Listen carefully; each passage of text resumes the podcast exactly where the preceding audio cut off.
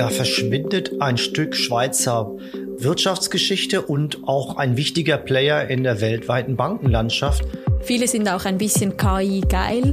Also viele Führungspersonen wollen jetzt einfach eine KI einführen, weil es halt gerade hip ist. Wir haben da das klassische Not in my backyard Problem. Alle sind für Energiewende, alle sind für nachhaltig produzierten Strom, aber keiner will das Windrad in seinem Dorf haben. Wenn du jetzt auf der Suche nach einem günstigen Eigenheim in Zürich und Umgebung bist, es ist nicht günstiger geworden, im Gegenteil, denn wir sehen gerade in den großen Städten Preiserhöhungen.